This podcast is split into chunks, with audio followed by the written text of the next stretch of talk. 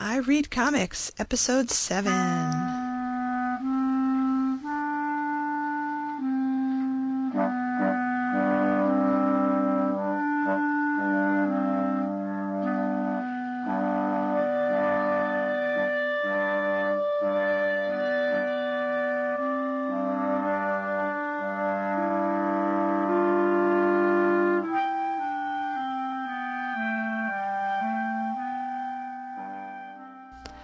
Yes, it's another comics podcast. And the big difference is I'm doing it, and I'm a girl. That's right, a girl that reads comics.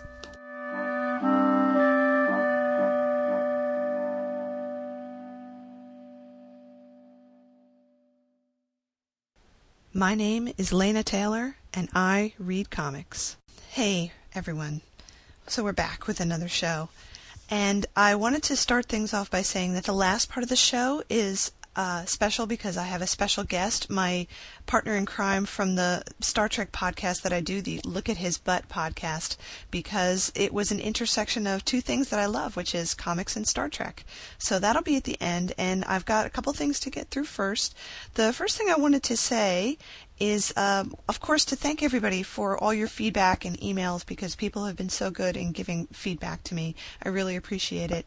And one email in particular came from a guy named Corey Strode who was commenting on my last discussion about Sticky and Eros Comics. And I had said that they were selling a lot of comic books, which is my assumption because they're sex and things that are concerned with sex often sell more than anything else. And Corey says that by tracking comic sales from his website, he doesn't think that they're selling that many. And he said, uh, either they sell really well through the website or they have massive sales through other distributors. So I wanted to get to the bottom of this and I emailed my contact at Fantagraphics who told me that in fact they do a lot of their sales for Eros via the website. What a surprise that people don't actually want to buy these in comic book stores. But he also confirmed something that Corey had said, which is that the sales of Eros are down a lot from about 10 years ago when the Eros line was the majority of the sales for Fantagraphics. And I think um, now it's down to about 30%. So it's 70% Fantagraphics and 30% Eros. Um, it's still a lot of comic books, and Fantagraphics sounds sells a fair amount of stuff. Now, one of the other reasons I think that Fantagraphics is selling more of the non-porn is because they've acquired rights to some classic comics that they've done an amazing job of of selling, um, packaging and selling. The Peanuts stuff, for one thing, and those are really nice collections, and the Krazy Kat stuff. So they've done a, a stellar job of reclaiming some of the older comics that were really hard to get hold of, putting them in a nice format, and selling them to people who want to have them in a form that they can easily reference and pick up and look at without worrying about you know, damaging something old and valuable. So I think that they're going to continue in that vein to sell a lot of classic comics. Um, I'm curious to see what happens with the Eros line, how it goes. On a similar note, let's get the gay porn stuff out of the way right up front. As far as Sticky goes, I had mentioned that they were going to, uh, Eros was going to stop after Sticky number three, and that's true. Um, but it looks like Sticky may continue in some other way. Uh, Ginger, my uh, editor over at the Lincoln Heights Literary Society, who generously sponsors this show, just like on NPR, um, has been in contact with the writer for the Sticky comics, Dale Lazarov. And Dale has been telling us some interesting stuff about what's been happening with Eros, but he seems to think that it might continue in one form or another. And he also mentioned that the original three issues of Sticky that he did with Steve MacIsaac, the artist, might actually get published as a trade paperback one day, which would be really, really cool. So I will keep y'all up to date on that if it ever happens. That would be a nice thing. So uh, I think that's it for the newsy part of the show. I'm going to take a really quick break and then come back and talk about one of my other favorite comics.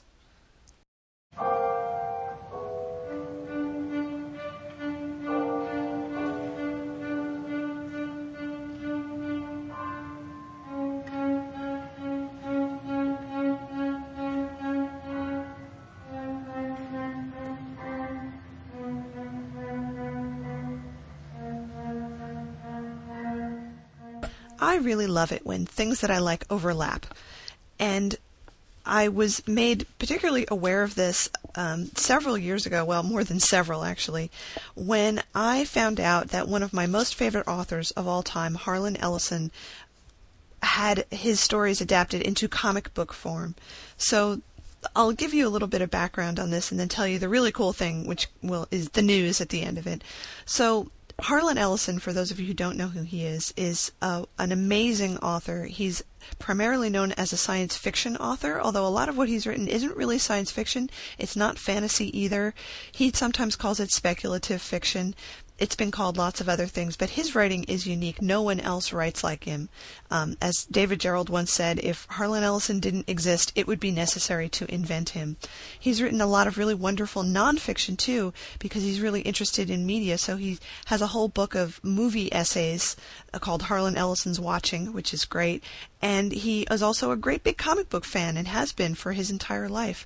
So he's written comic books not a surprise, but he also at some point started collaborating with artists to get his own stories adapted into comic book format. This was in the mid 1990s, and it was these um, comics were published by Dark Horse, who often goes in for this offbeat sort of thing. So the books were called Harlan Ellison's Dream Corridor. They published five of them. Um, they were collected into various different kinds of formats. This is kind of what happens with Harlan. His his work comes out in so many different formats. You have, sort of have to pick and choose which ones you want to buy, or else you end up having um, lots of different forms of the same thing. As somebody who buys a lot of his books, I probably have the same stories in six or seven different collections. And being somebody who likes to collect books, you know, I have the hardcover. I have the hardcover with different covers. I have the reissues. I have the trade paperbacks. I have the English versions. I have the versions that I bought in uh, used bookstores because I found some weird copy that I didn't have before. And the Dream Corridor stuff is, is like that in a way. Um, the, some of the stories that are in Dream Corridor were stories he had written a long time ago, which were adapted, and some were things that he had written new just for the comic book. In any case, they're all really, really wonderful, and because Harlan is who he is and knows everybody in the universe, basically. Like, I don't think there's anybody he doesn't know. He doesn't like all the people that he knows, but he knows everybody. He got really incredible artists to do the art for this, and they were happy to do it. It wasn't like he had to draft them.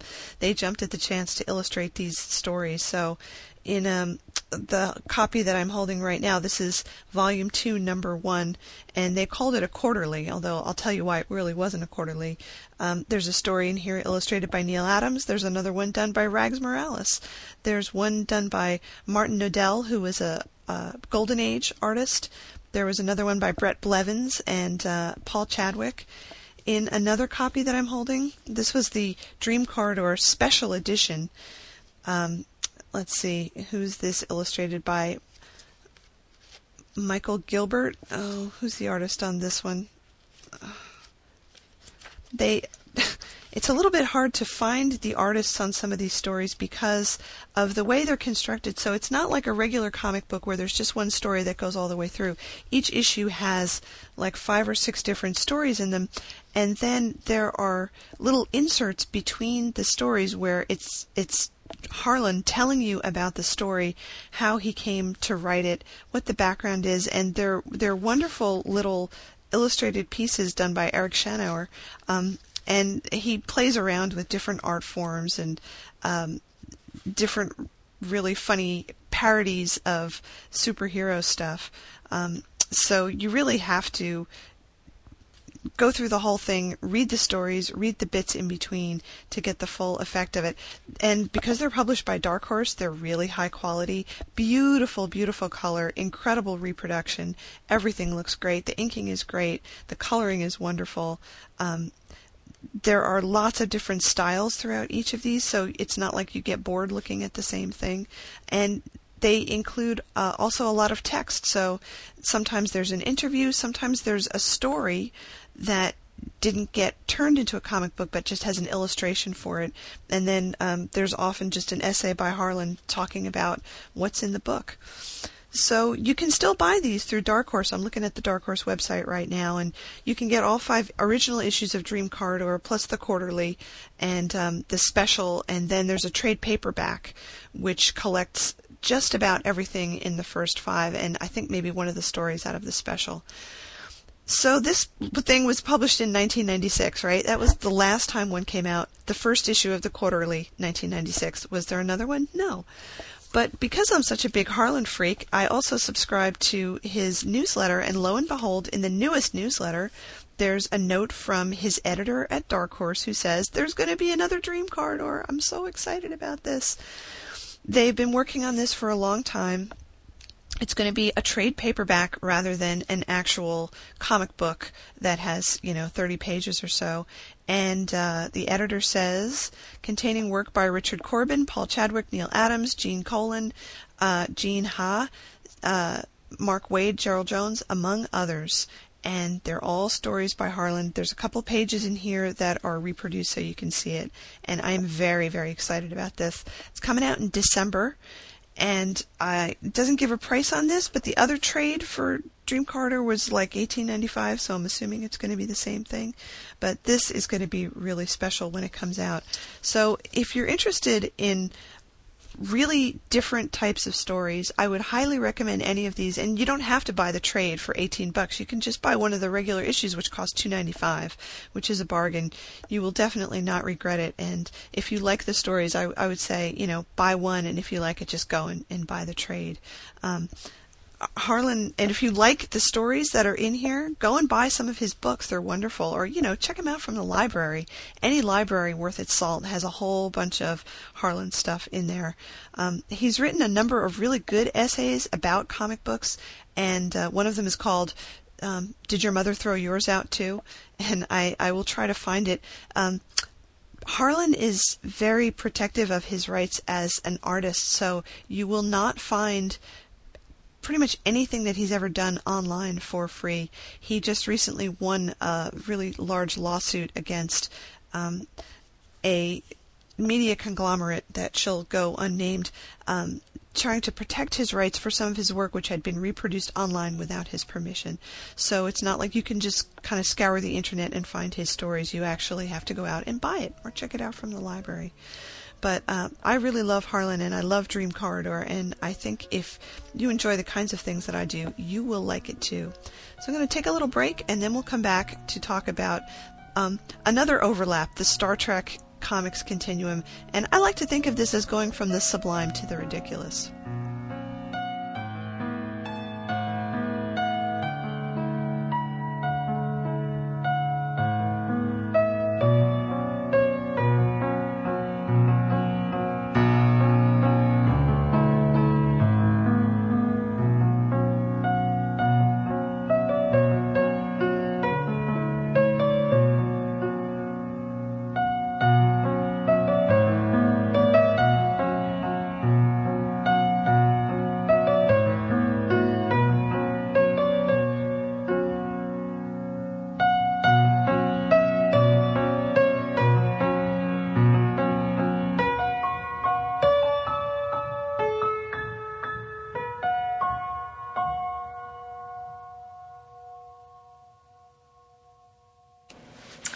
This week on the podcast, I have a special guest who is uh, Jungle Kitty, my cohort in the uh, Look at His Butt podcast. Hi.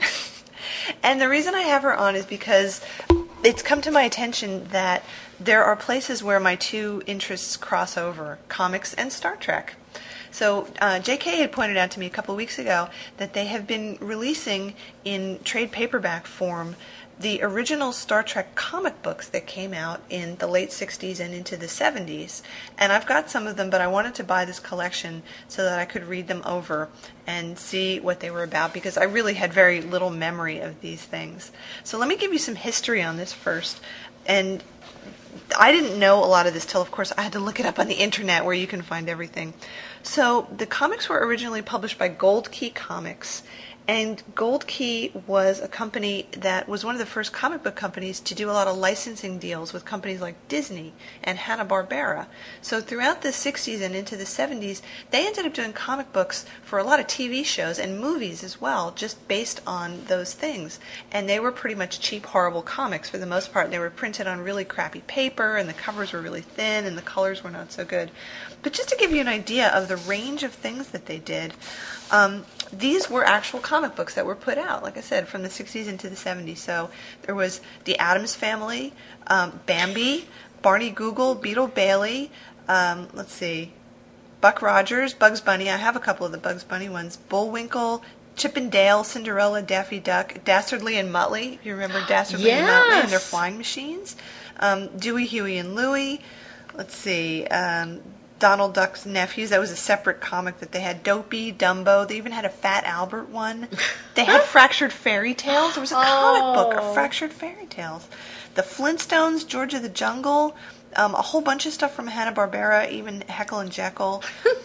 um, let's see. Oh, The Impossibles, Huckleberry Hound, Jonny Quest, uh, Little Lulu, a whole bunch of Looney Tunes stuff. They had a Lost in Space one. They had Magilla Gorilla. They actually had a few original characters. Um, one of them being Magnus Robot Fighter, which I was a big fan of when I was younger because it was a totally wacky thing. Then Magnus lived on this planet where um, everybody dressed in these sort of Greco-Roman outfits, and he was the robot fighter. 4000 AD. Okay. So it was they had robots back. They had good ancient robot. Rome? Well, they dressed like it, but it was really far in the future. okay. Get it? 4000 AD, not BC. Oh, okay. Uh, let me go on the list here. Mickey Mouse, uh, Mickey Mouse and Mighty Mouse. Let's see. Um, the Perils of Penelope Pit Stop. They actually had a comic book for that. I know. The Pink Panther, Porky Pig, Ricochet Rabbit, Rocky and Bullwinkle. We said Bullwinkle before. Scooby Doo, Scrooge McDuck, Snow White. All of the Disney stuff. Speed Buggy. Um, Tom and Jerry, Top Cat. I love Top, Top Cat. Cat. Uh, Uncle Remus, Underdog. They had an Underdog one, and then there were others that were uh, kind of like overviews. So there was one that was um, like a, a Walt Disney sampler, and then there's a Looney Tunes sampler where they had different stories featuring the characters. There was even a Yellow Submarine one. It says here. I was going to ask if they did a Beatles. I think they did, so I need to investigate that a little bit further because I, I would like to get my hands on a Yellow Submarine one if they have it. And then there were a couple others. I found a couple different lists online, and I knew that they had done more for um, actual TV shows, not the animated shows. So Star Trek was definitely one of them. There was a Bonanza one. Can you believe it? Oh, a no. Bonanza comic book. Um, there was also Adventures of Robin Hood. There was a Banana Splits comic book and The Rifleman. And there was also Boris Karloff, Tales of Mystery. I think we had those. Really? Yeah, that sounds familiar. Totally wacky. So whose idea was it to put out these comic books? Somebody who who knew they could make money off it. They sold. Look at how many they did. I know. So that was interesting to me that this was one of the first attempts at marketing in that way. And I know that um, in the history of movies, there had been attempts to take movie personalities and make comic books out of them. Um, not comic books the way we think about them, but more like serials or strips that appeared in the paper and then they were collected into books that you could buy. But I think that this was the first time that licensing on this scale had been done, where a lot of different comic books were being put out aimed at children based on things that they were watching on TV and not the other way around. So, not a comic book that was then made into a TV show, but a comic book made from a TV show. So, and, and now, of course, we see how that happens. And whenever there is something that needs to be marketed, you know, it's in a movie and it's in a comic book and it's on TV and it's on drink cups and it's on, you know, cheeseritos that you buy at Taco Bell. It's everywhere. It has to be, like, you can't get away from it. It has to be marketed. So that's the history. This all leads us to the key collection. Um, so I wanted to ask you, having looked through this book very briefly, what you thought about these comics before I say what I think. Well, I was I was commenting on um, these to me, and, and I'm not a real comics geek, but I, I read comics as a kid, are the real action comics that it, it's all full of whoosh and explosion and boom and everything. And those, as far as comic books go, I think I was what you would call a shipper. and so, you know, the, these are not my comics. And to me, the the artistry is so erratic because there are ones where you're going, okay, yeah, I can look at this group of people and pick out Kirk and Spock, and there are others where you're going, who is this supposed to be? So, um, yeah, just you know, a brief overview. They're they're really not to my taste. and uh, like I was saying, the, the color in some cases is shocking because there's Rand with half red, half blonde. Well, that's hair. because she's wearing a snood on her head. See, it's to protect her basket hair. You're kidding. No, I'm serious. Like the, the waitresses wear the, Yeah, the little like a little cap. Yeah, that's what it is. Okay, the last person I saw wearing that kind of snood was my grandmother. You know, and it was white, so it matched her hair, so you didn't really see it until you got up close. I saw Prince wear one on TV. I did. Well, okay, then it's cool. It was Prince actually- did it. Um, so my opinion about this is that these are some of the worst comics I've ever seen in my life. they Okay. suck. Okay. They're so bad. Um, the credits on the back say that the art here was by uh, Nevio Zeccara, issues one and two, and Alberto Giolitti. So what I'm thinking was that they hired these poor Italian guys who didn't speak any English, and they basically gave them some photographs of the, the cast and said, "Here, go draw these stories." So, um, what was the native tongue of the people who did the writing? Because I never heard um, Scotty, you know, his um, the exclamations in here, booming barnacles and Yeah. and uh, crazy comets, and you know, practically, you know, holy starship, Batman. I mean, it's on that level. It's very, very strange. So I read most of these through the other day on my way back and forth to work, and um, I'm, I'm astonished by how little these have to do with Star Trek. So the guys who drew them were given photographs of some of the cast. Now, not all of the cast, because the only ones he draws with any accuracy, the, the two artists draw, um, well, they draw Spock very well. They must have had more pictures of him. The ones of Kirk don't really look like William Shatner.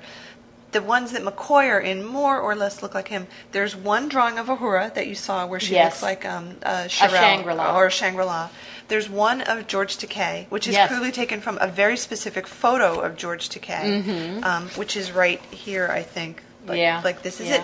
And it's to the point where you can look at some of the panels and go, oh, I know what picture they took that from. And I did that with one of the pictures of Shatner. I was like, oh, I know exactly which picture that is of him. It's Uh-huh. the one where he's holding the rifle. yes, there in front of him. yes, yes. So they drew it. And they obviously had some pictures of the exterior of the Enterprise, but no pictures of the interior. So the artist had to make this up by hand, and the Enterprise on the inside looks like a submarine. Well, and that's what I was saying when I first flipped to it. I, I, I said, um, this is so low tech because they're saying that the needles on our, our Yeah. measuring instruments are, are going crazy. I was going, needles. And then in the very next thing, the guy says, it's the infrared periscope. And I'm going, what? So they have things like that. The transportation takes place in this uh, big plastic bubble. I'm showing you here Like in this Glinda? panel. It is kind of like that. So they have to step into this chamber where they they teleport t- teleportation chamber. It's not even a transporter. Do you remember when we had the discussion about failed ideas for the doors? Right. And one was a membrane, but crew members kept getting stuck in the membrane. right. Sorry, that was completely off topic. But. No, no. Well, it's kind of like that. So these books are like everybody's bad ideas about what science fiction should be like. oh dear. And it's so anachronistic. Um, there's a part where Kirk says that they're going to go have a bumpy ride, and he actually says, "Fasten your seatbelt."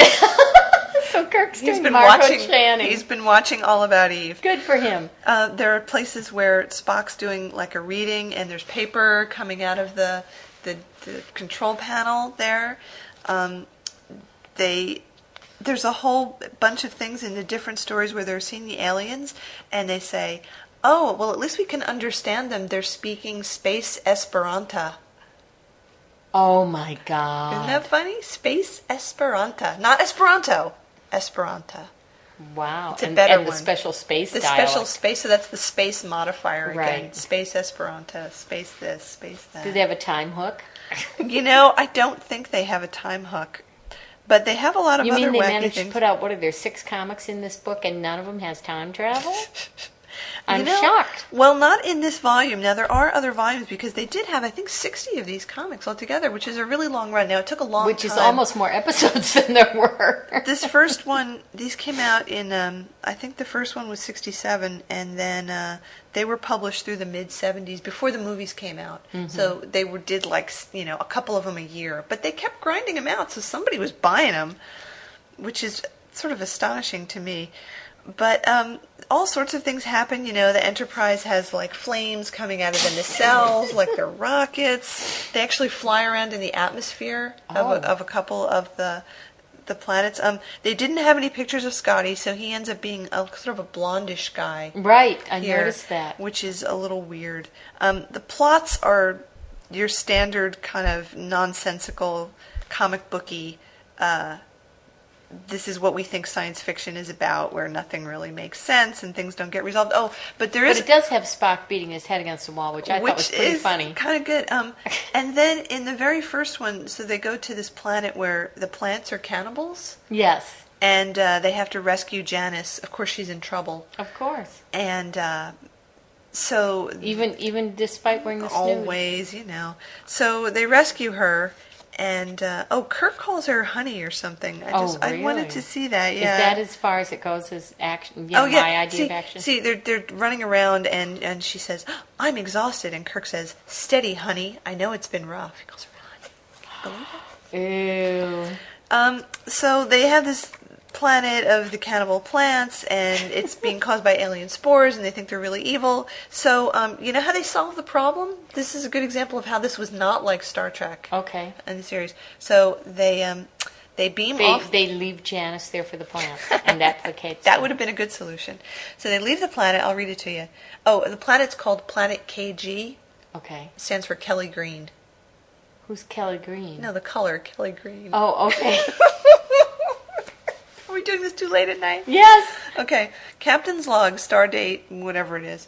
We are orbiting the planet Kelly Green, performing what will be our last duty here total destruction.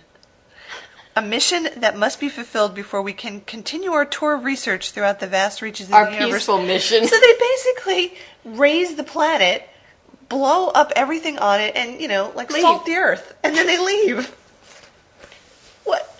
Prime directive much? I mean, they just blow it all up. It's crazy. So that happens, and other really non Star Trekky things happen. I could go on and on. I mean, you could go through actually each one of these and pretty much um, do an MST3K sort of thing for each and every one. But I did want to point out one other kind of wacky thing that happens for no apparent reason. I can't quite figure this out there's an episode an episode there's a, an issue where they land on some planet okay this this issue is called the youth trap Okay, I read a little bit of that one. so they go to a planet and there's some guy who has a, a laser beam that makes you young again and so his plan his evil plan to take over the world of course is to um, shoot the members of the enterprise with this and turn them into babies and then he's going to take over the ship and then use it to take over everything Because you really only need one guy to run that whole ship. you know yeah And, and plus take care of all the babies. Well, he has some he has some minions who are supposed to help him with this. Um, but the wacky thing is, I hope the, I hope the minions are nannies and nursemaids and okay, so I just I need to find this because it's the strangest thing. So these things go on and they're messing around on the planet, and you know they're being held hostage and blah de blah de blah de blah. So it cuts from some panels where Kirk's down on the ship and the bad guy, his name is Kooba, K O O B A. Kooba is threatening him, and uh, Kooba says, "I'm going to show you what this can do." So he's going to fire it up at the ship, the, the beam that makes everybody young. So now we're back on the ship, and there are some members that have already been turned into children, and the rest of the crew is looking at them, and all of a sudden, there's this red-haired woman here who hasn't been in the story before, and her her line line please is, "Oh dear, this is a nightmare. What shall we do, Scotty?" And he makes some answer to her, and she's like being all modelish here. yes. And she's being all modelish in the next couple of panels. You know Her- who she looks like? well, her name is Susan. Does that make any sense? Okay, Susan looks an awful lot like many of the girls looked in the romance comics, which you know I read as Ah, a kid. Yeah. They they look like that a lot. She kind of looks like Jane Asher, actually. Yeah, She yeah. looks like Jane Asher. So she's here in a couple of panels. She doesn't really have any more lines except when they fire the, the youth ray at the ship, she says, Those faint lines under my eyes, they've disappeared. Wow. and Scotty gets some of his blonde hair back.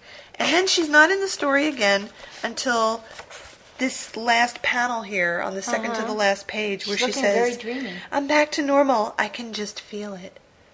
Who the hell is this woman and why is she in this story? Um, the artist or writer's girlfriend. He said, You "Quit think- bugging me, honey. I'll put you in a comic." book." I think that must have been it. Susan. It's totally weird. And in fact, she's drawn very differently from the rest of the characters in here. Mm-hmm. To me, she looked like um, when I used to get uh, like Tiger Beat magazine and Uh-huh. some of the other ones, there was always a cartoon in there that was about like the issues that girls were having and how to date boys and stuff like that. And they were drawn in a very specific style where the girls looked very tall and slim and they had this kind of long 60s hair, like the Jane Asher kind Yeah. of hair, and they looked exactly like that. So it was like she got kind of transported from the Tiger Beat universe into the Star Trek universe. Daisy, that would be interesting. It's wacky. It's very strange. Well, she's Susan the space model. She's got big hoop earrings too. Yeah. Gold ones. And she's got pouty lips. And no nose. No, Pretty just much. nostrils. Just nostrils. No nose. And lots of red lipstick. She's wacky. And and Scotty looks nothing like Scotty. Scotty looks like the red shirt who should die in the first, Yeah. um, you know, five minutes. Very, very weird. So, um, I'm. I don't think I'm going to buy any more of these books. Well, here's the other thing. I want Unless you wanna buy about. them for me. No, you don't sound that enthusiastic about them. When I buy you junk, it's good junk. Okay. Um, I want to talk about this too because I am in the book business, and on the inside, the interior front and back covers, they have reproduced the the swoosh, the gold Starfleet swoosh, and you know, there's no words. It really kind of adds nothing content wise, although it's mm-hmm. very nice. But what surprises me is I know how much it costs to put something inside there, which is why almost all interior front and back covers are white to save a little money. So I'm just really stunned that to to bring together these crappy comics. Um, they put, you know, really a, a fairly nice cover on the thing. There are some really nice It's true. photos. So I, I was going to, to mention that it's actually a very nice book. And you know what the thing is, though? These covers are misleading because it's all photographs from the Yeah. show. There are no reproductions of the comics. Well, you know that's actually very consistent with the comics themselves because um, they're, the covers are reproduced in here, and Mm-hmm. never did the covers actually have pictures from the comic Yep. books. They were always pictures of the cast. and it's funny that so many of them are early publicity shots. Yeah, there's actually a really nice picture of Spock from Amok Time in here. Let's see if I can find it. Um, I thought it was a, a really great photograph. Excuse me, photograph. It's clearly a photograph and not a still Mm-hmm. because the quality is so high. Hold on, I'm wasting the audience's time by Ding, flipping ding, through the book. ding. Look at that picture. Is that not gorgeous? Really?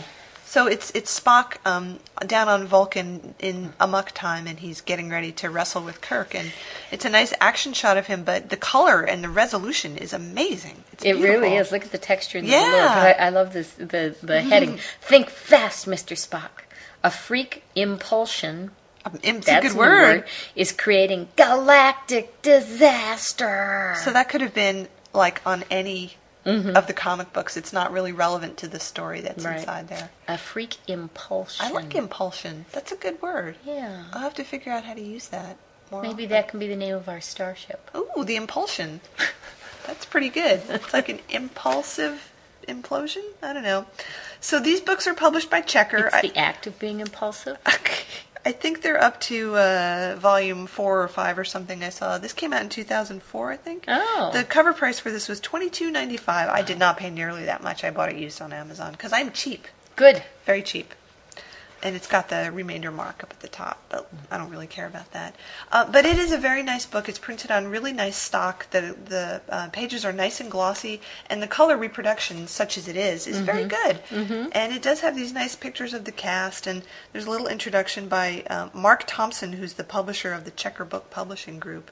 And I got to think that uh, they were able to buy the rights to these comic books for about, oh, I don't know, 25, 30 cents Yeah. something like that. Yeah. So they could afford to do something expensive, like put the Starfleet emblem inside the front Well, cover. it, I think you know they are aware of that Trekkies will buy these things, and I don't mean that disparagingly because I've bought an awful lot of Trek stuff, Mm-hmm. and so they want it to look like a collectible. yeah, I think that's true. Make it a collectible. I think so.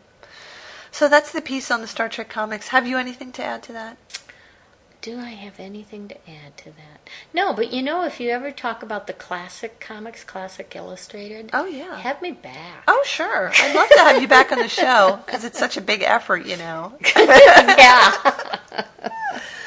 Well, thank you very much for being the special guest. Well, thank you for having me.